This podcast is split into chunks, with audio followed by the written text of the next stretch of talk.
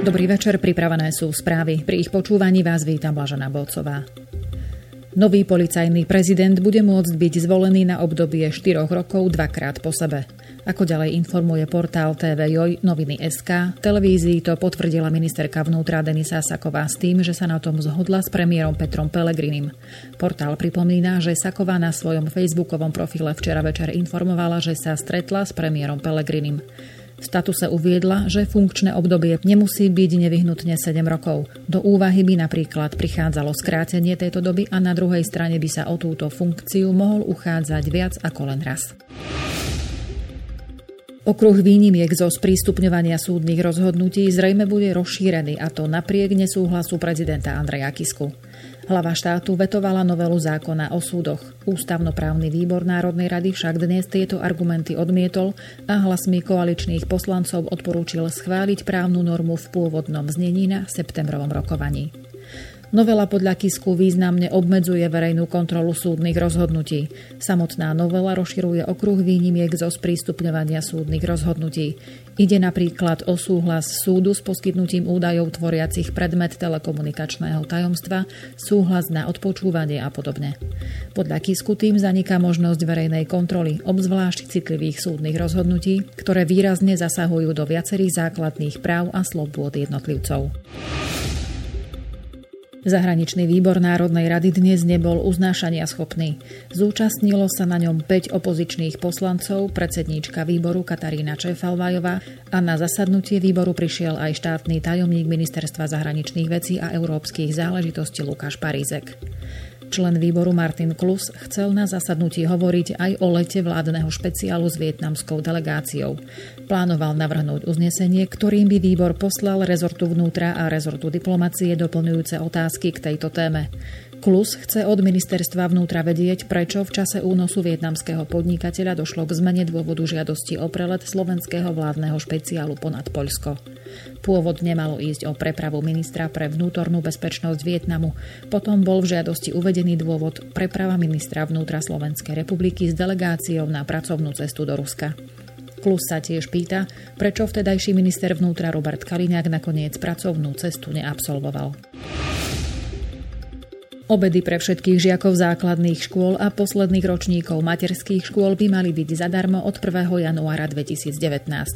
Uviedol to dnes počas tlačovej konferencie predseda strany Smer SD Robert Fico. Toto sociálne opatrenie strany Smer SD sa týka skupiny detí, ktorá predstavuje zhruba 516 tisíc žiakov základných škôl a posledných ročníkov materských škôl. Každé dieťa by tak malo od štátu dostať 1,20 euro na deň na stravovanie, za jeden školský rok je to pre jedno dieťa zhruba 120 eur. Dokopy bude toto opatrenie stáť približne 117 miliónov eur, povedal Fico. V prípade, že sa obedy zadarmo v nasledujúcom roku osvedčia, strana bude uvažovať o zavedení tohto opatrenia aj pre stredoškolákov. Obedy zadarmo sú typický populistický krok a kupovanie si voličov v podaní strany Smer SD. Uviedol to poslanec Národnej rady Branislav Gröling z SAS. Obedy zadarmo nie sú podľa neho v školstve prioritou číslo 1, 2 ani 3. Podľa poslankyne Národnej rady za Oľano Veroniky Remišovej Ficov návrh o obedoch zadarmo je nedomyslený, pretože na Slovensku je stále mnoho škôl, ktoré nemajú školskú jedáleň. Takisto návrh nerieši ďalší závažný problém a to kvalitu stravy. Poslankyňa tvrdí, že ak chceme podporiť rodičov s deťmi, stačilo by zvýšiť prídavok na dieťa. Oľano podľa nej na septembrovú schôdzu parlamentu predkladá návrh zákona, ktorým chce dosiahnuť to, aby každé dieťa malo právo na teplé jedlo. Dodala, že s predsedami vyšších územných celkov začínajú pracovať na pilotnom projekte na zlepšenie kvality jedla na stredných školách, ktoré sú v kompetencii krajov. Po hokeji, tenise a futbale by malo prísť aj k výraznej štátnej podpore pre cyklistiku. Predseda vlády Peter Pellegrini potvrdil, že kabinet sa zaoberá zámerom vybudovania Národného centra cyklistiky. Premiér sa tak vyjadril počas dnešného kontrolného dňa výstavby Národného futbalového štadióna na Bratislavskom tehelnom poli, ktorá speje do finále. Podľa premiéra by malo ísť o špičkové centrum, ktoré poskytne tréningové podmienky pre cestnú, dráhovú i horskú cyklistiku. Deklaroval zároveň, že o tejto téme už diskutuje nielen s Ministerstvom školstva, vedy, výskumu a športu, ale aj so Slovenským zväzom cyklistiky. Premiér zdôraznil, že nové centrum by malo byť zaujímavé aj pre cyklistov zo zahraničia. Pelegrini v tom vidí jednak investičný prínos, ale i nevyhnutný krok k tomu, aby boli lepšie zhodnotené dotácie štátu pre šport. Občianske združenie Múzeum historických vozidiel Trnava, kde je konateľom Jozef Hambálek, už vrátilo vyradenú vojenskú techniku Vojenskému historickému ústavu. Agentúre si táto potvrdila hovorkyňa ministerstva obrany Danka Capáková s tým, že občianske združenie tak fyzicky urobilo ešte v priebehu júla a augusta tohto roka. Vyradená vojenská technika bola uskladnená v areáli v Dolnej Krupe nedaleko Trnavy. V tomto areáli si zriadil základňu aj ruský motorkársky klub Nočný vlci. Ministerstvo v júli tvrdilo, že zmluva o prenajme techniky medzi Historickým ústavom a Múzeom historických vozidiel Trnava bola podpísaná bez vedomia ministra obrany. Minister obrany Peter Gajdoš až do vyšetrenia všetkých okolností nariadil dočasné pozastavenie výkonu funkcie riaditeľa Vojenského historického ústavu Miloslava Čaploviča. Nie je známe, či bude Miloslavovi Čaplovičovi vrátený výkon jeho funkcie. Európska komisia oznámila, že dnes sa koná v Paríži úvodné stretnutie spoločného európskeho akčného plánu pre očkovanie. Akcia, ktorú koordinuje Francúzsko, je financovaná predovšetkým z programu Európskej únie v oblasti zdravia s rozpočtom 3,5 milióna eur na 3 roky a celkovým rozpočtom vo výške 5,8 milióna eur. Na prvej schôdzke sa zúčastňuje 17 členských štátov EÚ a tiež Bosna a Hercegovina, Moldavsko, Norsko a Srbsko. Svojich predstaviteľov vyslali do Paríža ministerstva zdravotníctva týchto krajín, ako aj Európska komisia, Svetová zdravotnícka organizácia, Organizácia pre ekonomickú spoluprácu a rozvoj, Európske centrum pre prevenciu a kontrolu chorôb či Európska agentúra pre lieky. Na stretnutí majú svojich zástupcov taktiež univerzity z 20 krajín, nechýba ani zastúpenie občianskej spoločnosti a výrobcov liekov. Všetky z uvedených strán sa zúčastňujú na tvorbe očkovacích politík. Európska komisia ešte v apríli tohto roka predstavila iniciatívu na zvýšenie pokrytia očkovaním a zabezpečenie toho, aby všetci občania EÚ mali prístup k informáciám o očkovaní. Podľa eurokomisára pre zdravie a bezpečnosť potravín spustenie spoločného akčného plánu pre očkovanie pomôže zachraňovať ľudské životy v Európe, najmä v tých najzraniteľnejších skupinách, akými sú deti. V gruzínskej metropole Tbilisi otvorili dnes prvú európsku školu východného partnerstva. Ide o jeden z 20 projektov Európskej únie určených pre krajiny východného partnerstva v rámci balíka na podporu mládeže v hodnote 340 miliónov eur. Prvá škola tohto druhu poskytne možnosť vzdelávania 30 študentom z Arménska, Azerbajdžanu, Bieloruska, Gruzínska, Moldavska a Ukrajiny. Vyučovací program tejto školy spája akademickú odbornosť so špecializovanou výučbou inšpirovanou európskym školským systémom. Študenti vo veku 16 a 17 rokov budú navštevovať hodiny vo viacjazyčnom a multikultúrnom prostredí s cieľom rozšíriť a prehlbiť svoje znalosti o Európe a Európskej únii budú mať prístup k bohatému mimoškolskému programu a možnosti zúčastňovať sa na konferenciách na vysokej úrovni o témach spojených s Európskou úniou.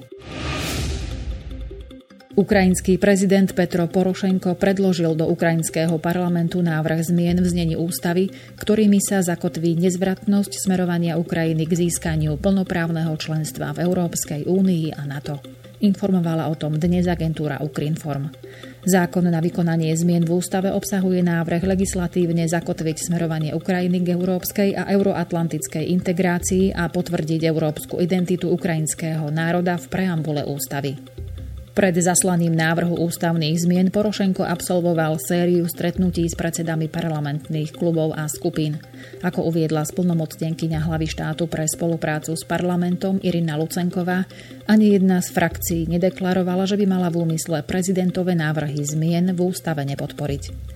Za prioritu práce parlamentu v najbližšom období Porošenko na spomínanom stretnutí okrem zmien v ústave označil aj nepredlženie platnosti zmluvy o priateľstve medzi Ruskom a Ukrajinou. Ukrajinský prezident Petro Porošenko vníma Rakúsko ako veľmi spoľahlivého partnera svojej krajiny.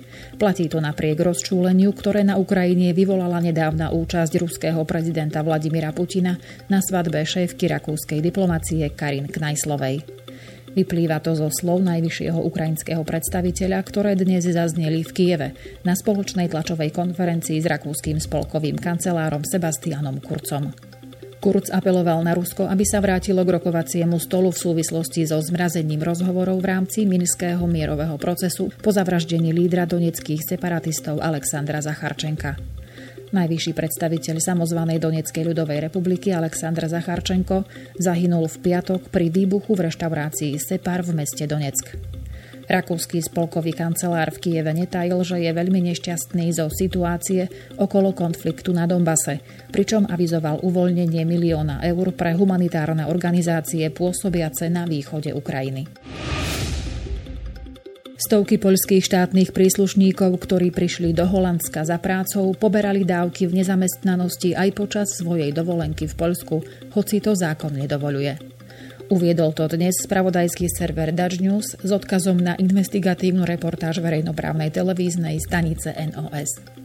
Televízny program hovorí o škandále, ktorý trvá už niekoľko rokov a do ktorého sú organizovaným spôsobom zapojené stovky ľudí a tiež sprostredkovateľské agentúry. Poľskí štátni príslušníci, ktorí majú prácu a odpracujú väčší počet hodín ako Holandiania, zarábajú v priemere o tretinu menej ako domáci obyvatelia.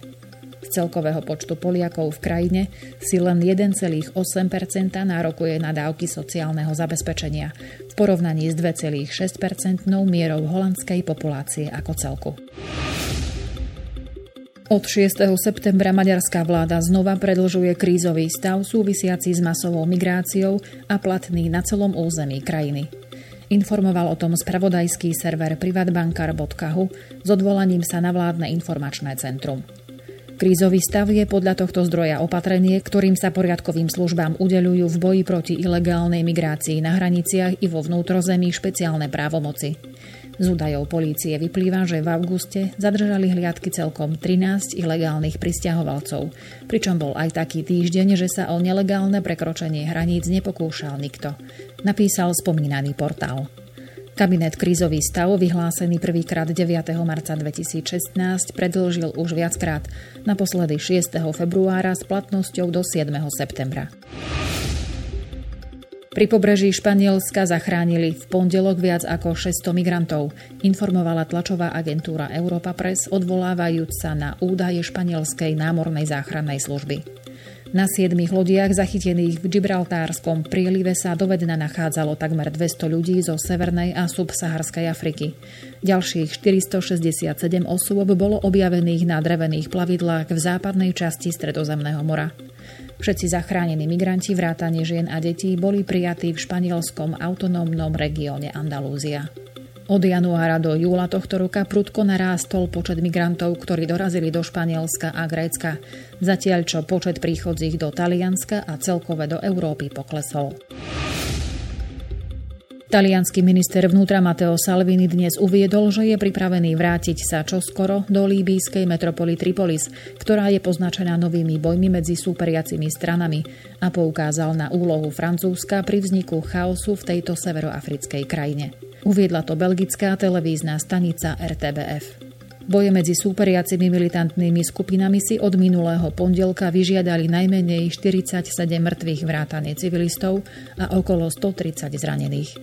Líbijská vláda národnej jednoty, ktorá je podporovaná Organizáciou spojených národov i Európskou úniou, vyhlásila v Tripolise výnimočný stav.